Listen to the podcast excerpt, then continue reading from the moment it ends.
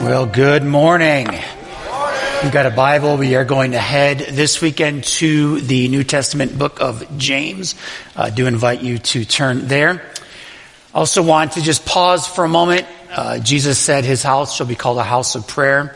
So let's just take a moment and uh, open our hearts and our minds to the reality that God is present, that he is with us. We are grateful O oh God, for the gift of today.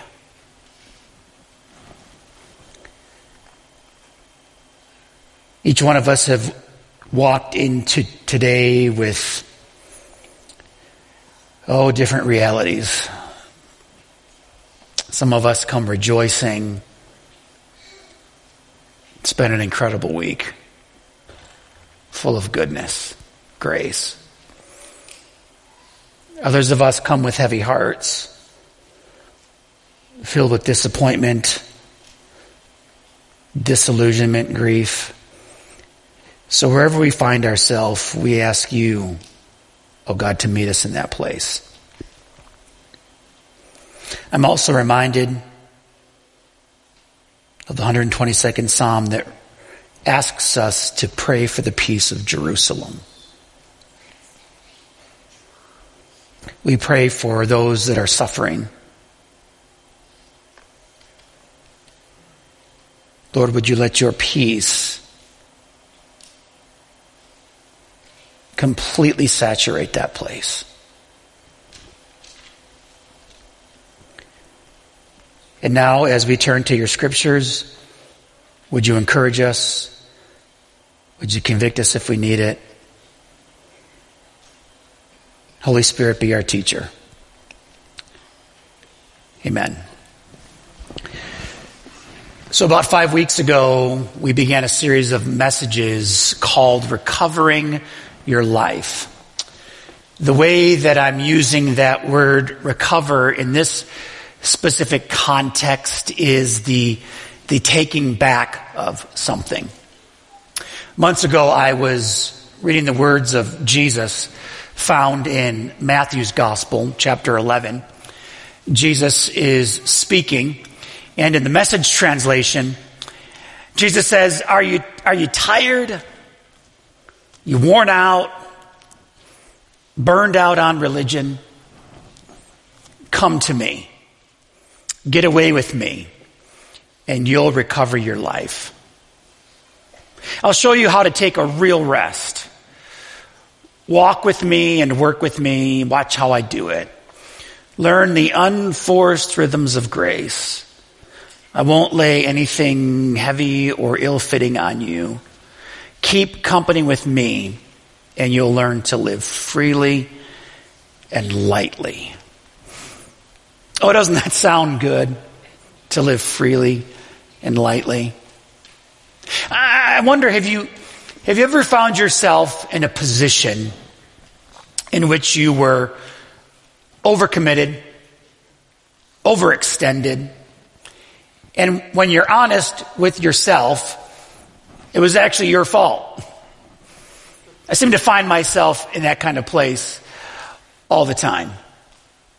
I remember one distinct morning I was once again overextended because I have a hard time saying no and I looked at myself in the mirror and I said, Why do you keep doing this to yourself? Wonder if you've ever asked yourself that question. Why do you keep doing that to yourself?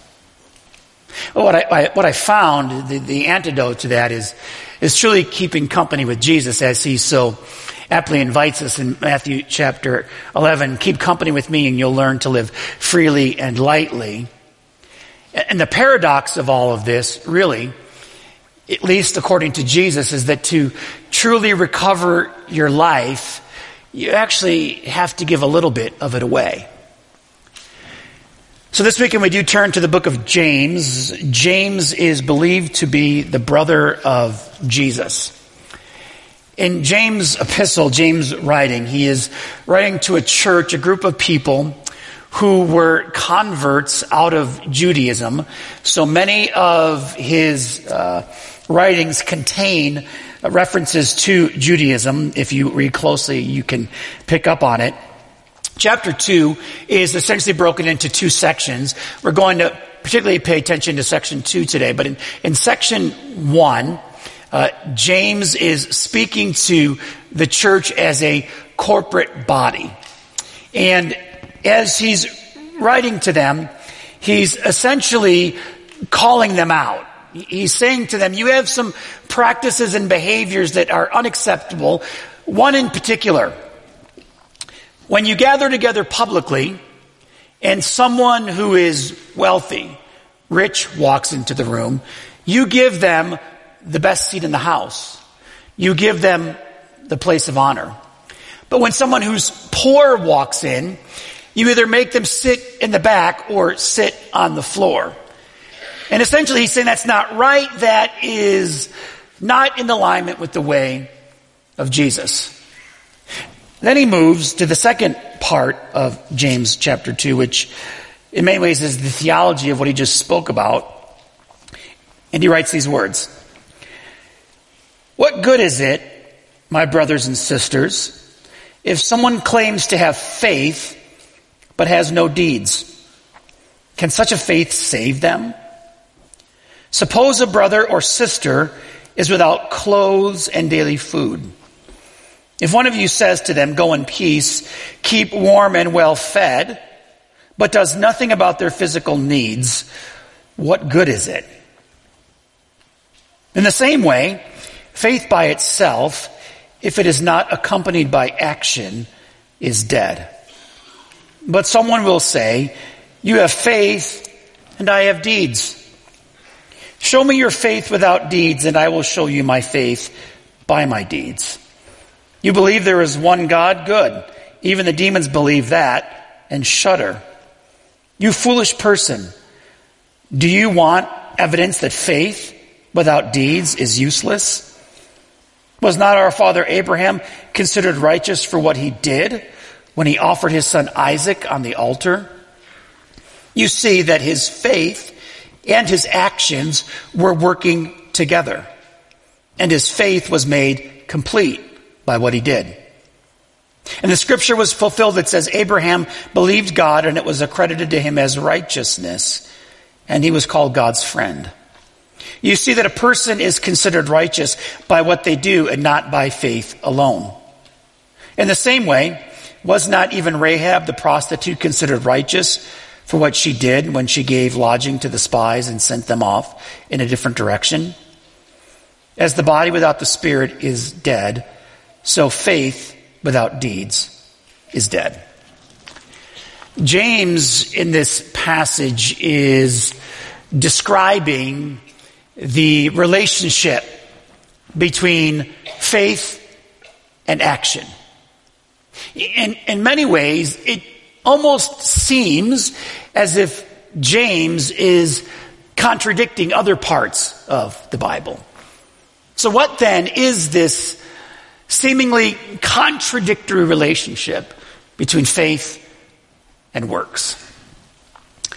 This will probably come as a shock to most of you, but I can be a rather impatient person. I know, you're surprised. This impatience was put to the test by a trifecta of events last week. It began on Saturday evening. I was here I worshiped with some of you, gave a sermon, oh, such a compelling sermon. And then I left. And my family was in town, so I met some of them for dinner at a, a, local restaurant and I was tired and I was hungry and we, we got there and we were having good conversation and we ordered our food and oh, did we wait a long time. Well over an hour, which is really a long time when you think about it. Uh, I know places are short staffed and I didn't have anywhere to be, so I just kind of rolled with it. The next day, Sunday, I again was here with many of you, worshiping, singing praises to God. And after church, went with my family to Green Bay to visit my daughter Hannah at school. We took her out to dinner and once again, man, did it take a long time. And the restaurant wasn't even full. I'm like, do you need me to get back there and help you? I mean, what, what, what? I, I get it. There's supply chain issues. I don't know. It just took a really long time and I just, okay, it's fine. It's good. Tuesday morning, I have a meeting with an individual at a coffee shop. And I get in line to order my coffee. They're there early waiting for me. And there's no one at the register because the drive through is apparently busy and they're just really working on the drive through. And I waited and I waited and I waited. And what I, what I felt like the image in my head was of a volcano getting ready to erupt. In that moment, the question that I was confronted with is the same question that James confronts this early church with. What does my faith expect of me, even in seemingly unimportant moments like this? Now, I think James, the book of James can be a bit confusing because, again, it almost seems as if he's contradicting the epistles of the apostle Paul because the apostle Paul writes, it is not by works that you've been saved, it is by faith so that nobody can boast. But then James goes on to say, but faith without deeds is dead. So is it deeds or is it faith? The, the Protestant reformer Martin Luther wanted to cut the book of James out of the Bible because he believed it contradicted the apostle Paul. So is it faith or works? Or is it faith and works? Or is it something else? Is it maybe a faith that works? Verse 14, James writes again, What good is it, my brothers and sisters, if someone claims to have faith but has no deeds, can such faith save them? I think it's important to distinguish between the word belief and the word faith. Though we use them interchangeably, they actually mean two different things. Belief is simply the cognitive affirmation that something exists. I can have belief in something and that something may not necessarily change the way that I live my life. For example, I believe in camel spiders. You believe in camel spiders? I hate spiders. I do. They I just I don't like spiders or snakes, but spiders in particular. Camel spiders do exist. Science has proven it. I believe it. There are pictures of camel spiders. But because camel spiders live in the Middle East and not in southeast Wisconsin, camel spiders have very little impact on the way that I live my life. Now I suppose if I lived in the Middle East, I might become a bit more aware. And yes, in fact, camel spiders might change the way that I live my life because I would do everything in my power to avoid them. But because I live in Slinger, camel spiders are no problem. I can cognitively affirm that God exists, that I believe in a greater something out there, and have that same belief have very little impact on the way that I live my life. But faith, as it's used in the Bible, though it does in part mean belief, it also means trust in and allegiance to someone or something. While belief is cognitive, faith is intended to be transformative. Faith is observable. So in those moments that I display patience standing in line at the coffee shop, I was activating, I was making my faith visible. But there's one other word we've got to consider, and that's the word deeds. When James speaks of deeds, and when the apostle Paul speaks of deeds, they're actually speaking of two different things. See, when the apostle Paul talks about works or deeds, he's referencing the Old Testament law, the law of Moses. Galatians chapter 2 verse 16, for instance, the apostle Paul writes, know that a person is not justified by works of the law, but by faith in Jesus Christ. So we too have put our faith in Christ Jesus that we may be justified by faith in Christ and not by the works of the law. Because by the works of the law, no one will be justified.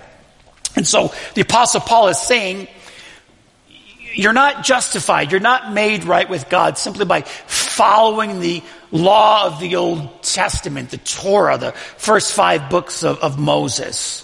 It's by faith. But when James is speaking about deeds, James is referencing the loving action that is the natural outflow of a life transformed by faith in Christ. I mean, even Jesus spoke of this when he spoke of healthy trees producing healthy fruit. Healthy trees produce healthy fruit, and trees that aren't healthy produce no fruit. And, and just like a tree does not consume its own fruit, the deeds or the fruit of my life are not meant to be consumed by myself, but given to the world on behalf of others. So when I take the word faith and bring it together with deeds, what we're left with is, is faithfulness.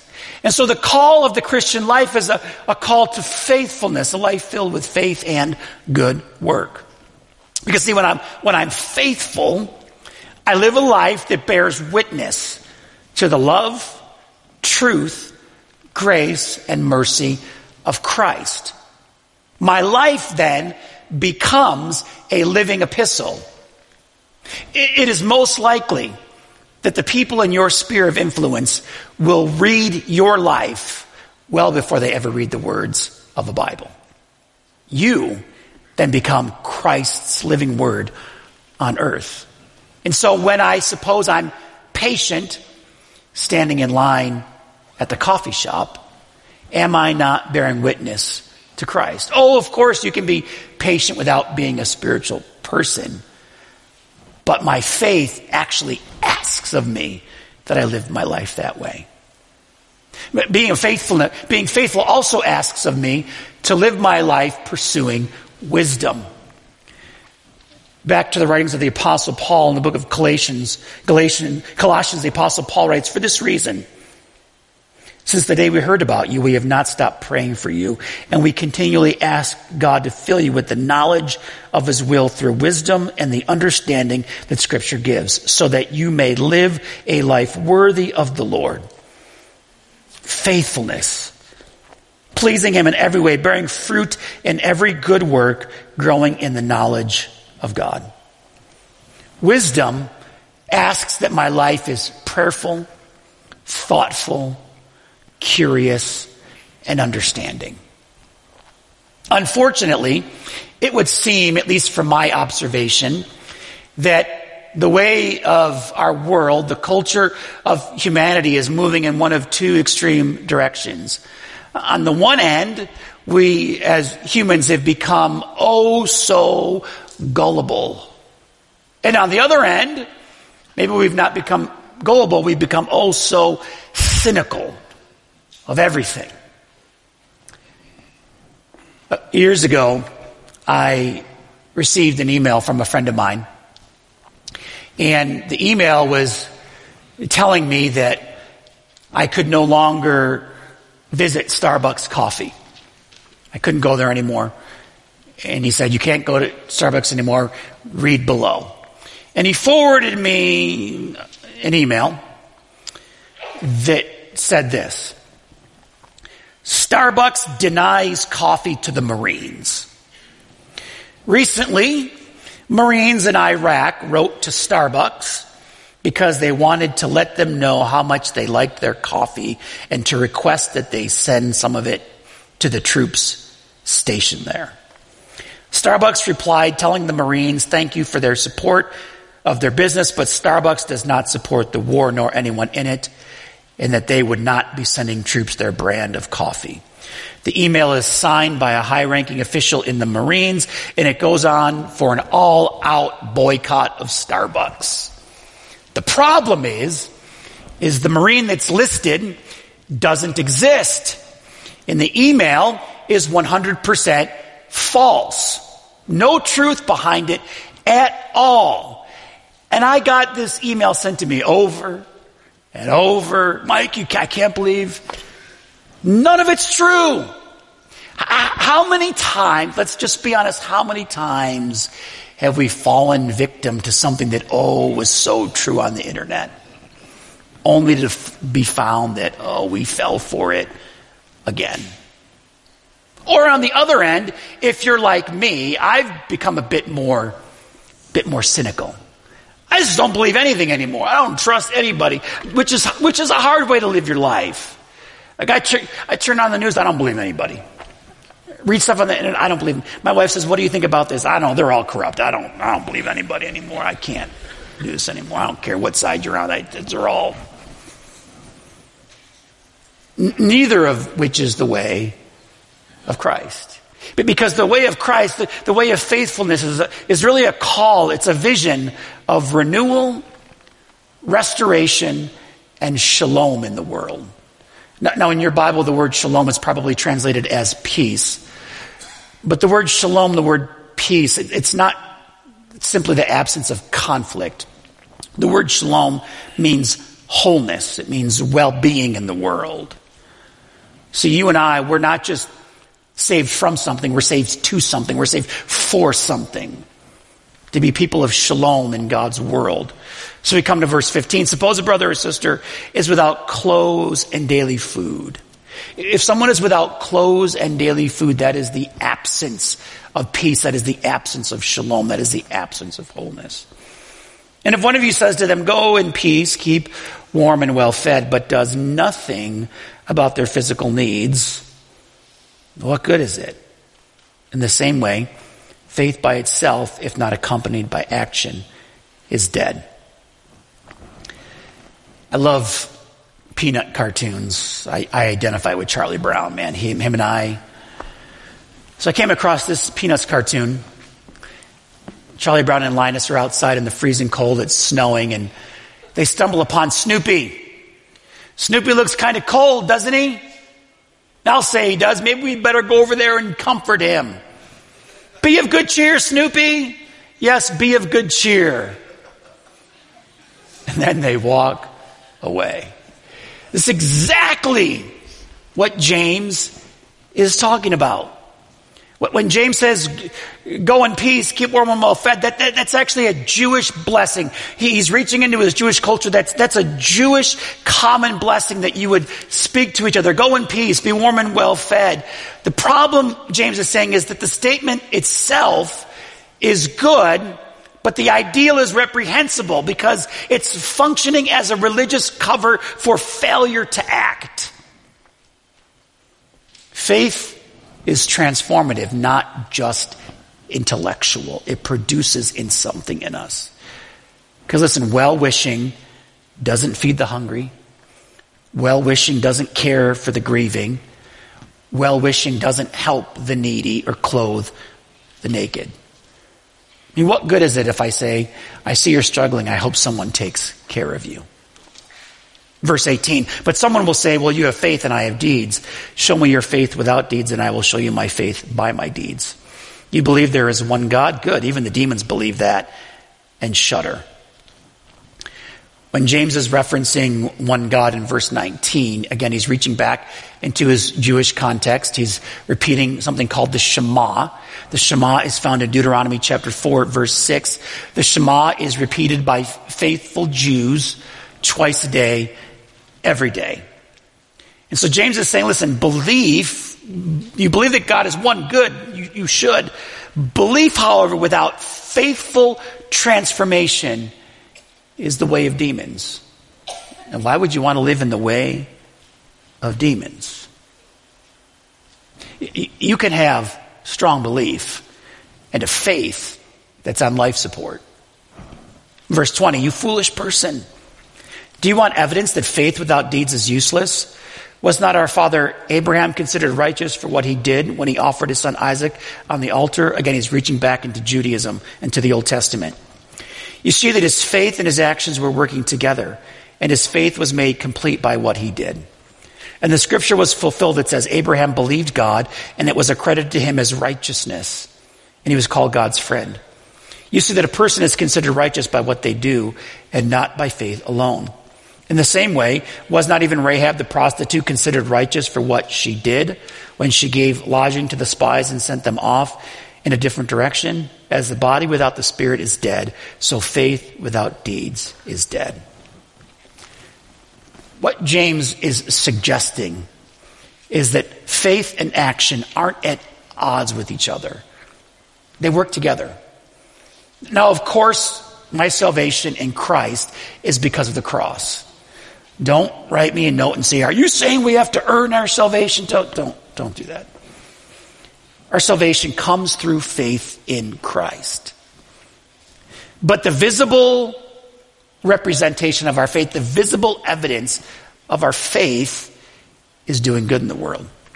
So when James writes, You foolish person, he's not calling them stupid. The, the word foolish should literally be translated as empty. You empty person.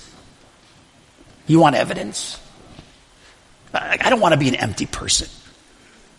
So each day, you and I, we make thousands of decisions. Some say we make up to 35,000 decisions every day. Some very small, some large. We make seemingly insignificant decisions like this morning I had to decide what kind of socks I was going to put on. They're buffalo wings today, in case you're wondering. It was a decision I made. You make all kinds of decisions. Does my faith inform my decision? And do the little ones actually matter? Because I, I, don't want to live an empty life. I, so I have an empty jar.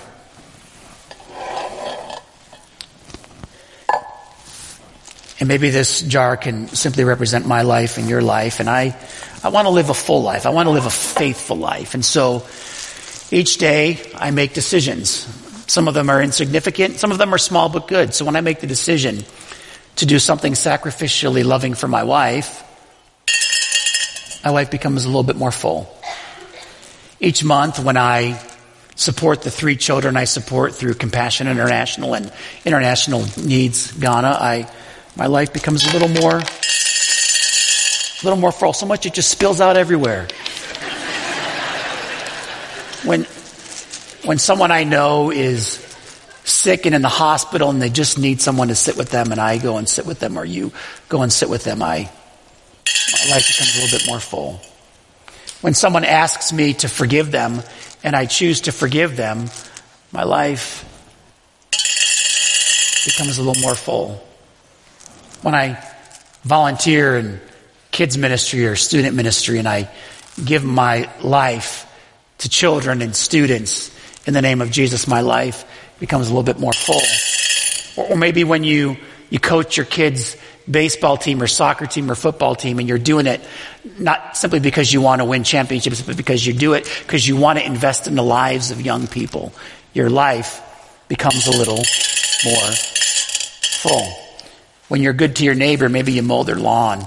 And you do it in Jesus' name as an act of kindness with nothing expected in return. Your life becomes a little more full. Now, the average human being lives to around 80 years old.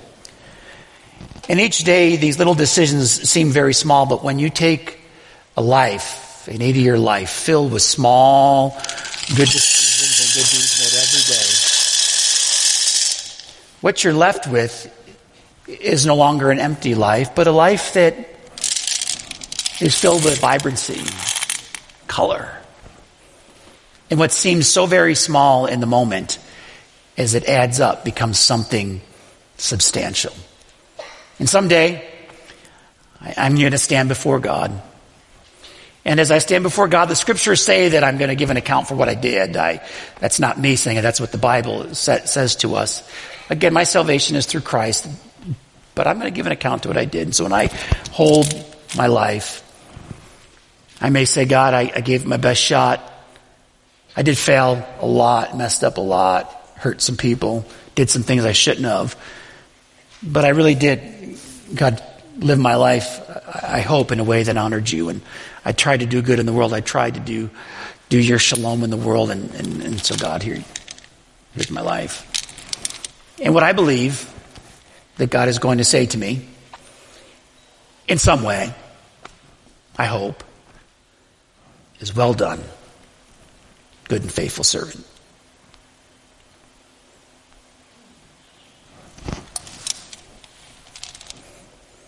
My life then becomes an offering. Oh, the works don't get me into heaven. We all know that.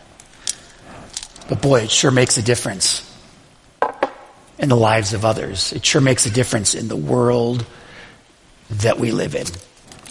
So this week, your life will probably be filled with disruptions. Oh, so many disruptions.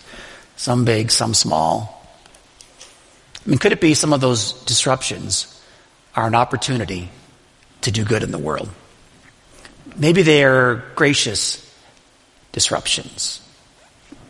And each week as we make decisions, not only do we focus on making good decisions and being good people, but maybe, maybe we're called to make decisions based on the shalom of God, the peace of God working through my life, even in the small things. Dietrich Bonhoeffer was a Lutheran pastor who lived during World War II in the Nazi regime and occupation of Germany. Dietrich Bonhoeffer was one of those that stood up to what he believed was wrong, particularly the extermination of the Jewish people. He gave his life for it eventually. However, he wrote in his book, The Cost of Discipleship, that there is a distinction between cheap grace and costly grace. He said cheap grace is the type of faith that does not necessarily lead to action because it does not demand a changed heart. But costly grace, a grace that was given freely by Christ on the cross, asks that we be transformed. And from that transformation, we become God's shalom in the world. God, I don't want to cheapen your gift of grace. I have received it fully and I'm grateful for it.